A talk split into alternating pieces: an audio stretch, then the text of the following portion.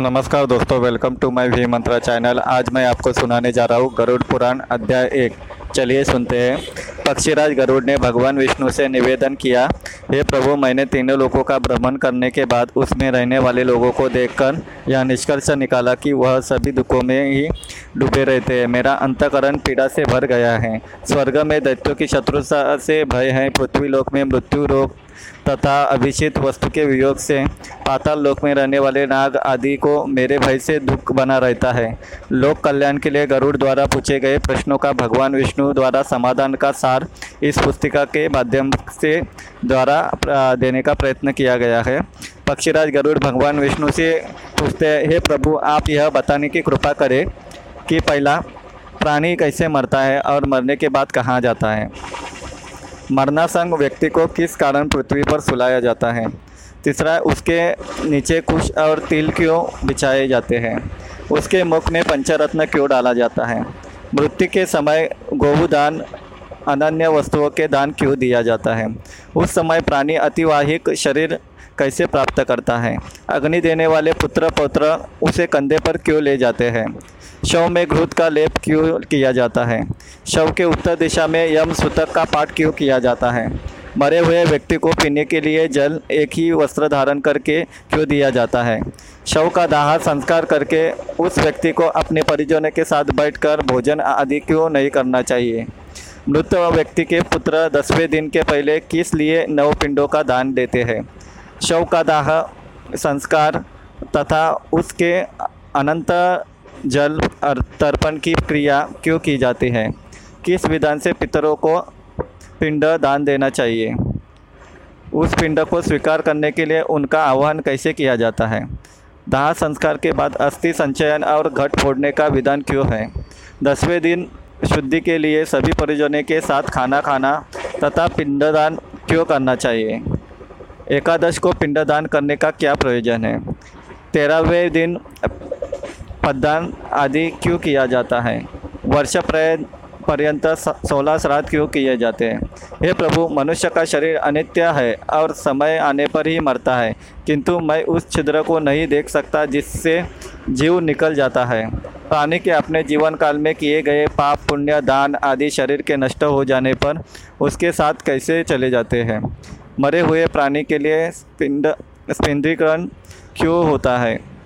जो मनुष्य पाणी पापी, दुराचारी अथवा अद्बुद्धि हे मरण के बाद वे किस स्थिति को प्राप्त होते हैं? हे उपेंद्र, मनुष्य की मृत्यु के समय उसके कल्याण के लिए क्या करना चाहिए? मृत्यु और संस्थान भूमि तक पहुँचने की कौन सी विधि है? चिंता में शव को जलाने की क्या विधि है? तत्काल तथा विलंब से उस जीव को कैसे दूसरी देह प्राप्त होती है? यम लोक को जाने वाले के लिए वर्ष पर्यंत कौन सी क्रियाएँ करनी पड़ चाहिए? दुर्बुद्धि अथवा दुराचारी व्यक्ति की मृत्यु होने पर उसका प्रायचित क्या है? नाचा का आदि में मृत्यु होने पर पंचक शांति के लिए क्या करना चाहिए? बहुत से पापों को करने पर भी इस संसार को पाप कर प्राणी आपको कैसे प्राप्त कर सकता है? हे देव, आप मेरे इस संपूर्ण भ्रम को विनिष्ट करने में समर्थ है। मैंने आपसे यह सब लोक मंगल की कामना से पूछा है। मुझे बताने की कृपा करें। श्री कृष्ण जी गरुड़ से कहते हैं, हे पक्षीराज, तुमने जो मानव कल्याण के लिए अपनी जिज्ञासा व्यक्त की है, वह सर्वश्रेष्ठ है। अब इसका समाधान सुन। जब मनुष्य अपने पिछले जन्म के अच्छे बुरे कर्म के संचित परिणामों को भोगता हुआ और इस जन्म में कर्म करता हुआ मरना सन्ना अवस्था को पहुँच जाता है तो शरीर में कई रोग उत्पन्न होते हैं। एक अचानक सर्प की भांति वह मौत के जकड़न में बनता चला जाता है। वह घर में असहन, अपाहज, शारीरिक, मानसिक, पीड़ों पीड़ाओं से पीड़ित, फिर भी जीने की मन में इच्छा को लेकर दुखदायी जीवन व्यतीत करता है। जब मरनासन्न व्यक्ति की इंद्रियों का समूह व्याकुल हो जाता है, चेतन शरीर जड़ीभूत हो जाता है, तब अंतिम क्षणों में एक अलौकिक चेतना आती है, जिसमें सभी लोग एक जैसे दिखते हैं। उस समय वो, वह कुछ बोलने योग्य नहीं रहता और प्राण शरीर को छोड़कर यमराज के दूतों के साथ चल देते हैं। जब प्राण शरीर को छोड़ देते हैं तो बहुत कष्टदायी होते हैं और ऐसा दर्द होता है जैसे एक एक सौ बिच्छुओं ने डंक मारा हो। उसके मुँह में झाग बनती है और सारा मुँह थूक से भरने लगता है।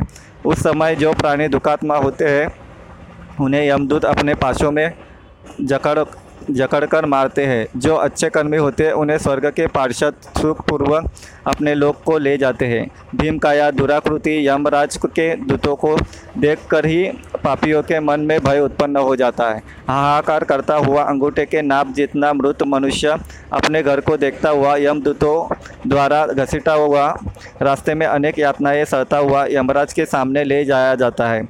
जीव अक- अति भयानक यमराज की काया को देखता है और फिर उसके आदेश पर तुरंत वापस अपने मृत स्थान पर यमदूते के साथ आ जाता है। वह वापस अपने शरीर में जाने की कोशिश करता है पर यमदूत उसके गले में फंदा डाल डाले रहते हैं। उसे भूख और प्या, प्यास बहुत सताती है और बहुत रोता है। अपने पुत्रों द्वारा अर्पित की हुई चावल की किलो को वह खाता है फिर भी भूख नहीं मिटती। जाने आत्माओं को जिन आत्माओं को यह खिले नहीं मिलती, वह सुनसान जंगल में भटकती रहती है। इस प्रकार अध्याय पहला समाप्त होता है। अगला अध्याय अगले पार्ट में लेके आऊँगा। Please follow my channel thank you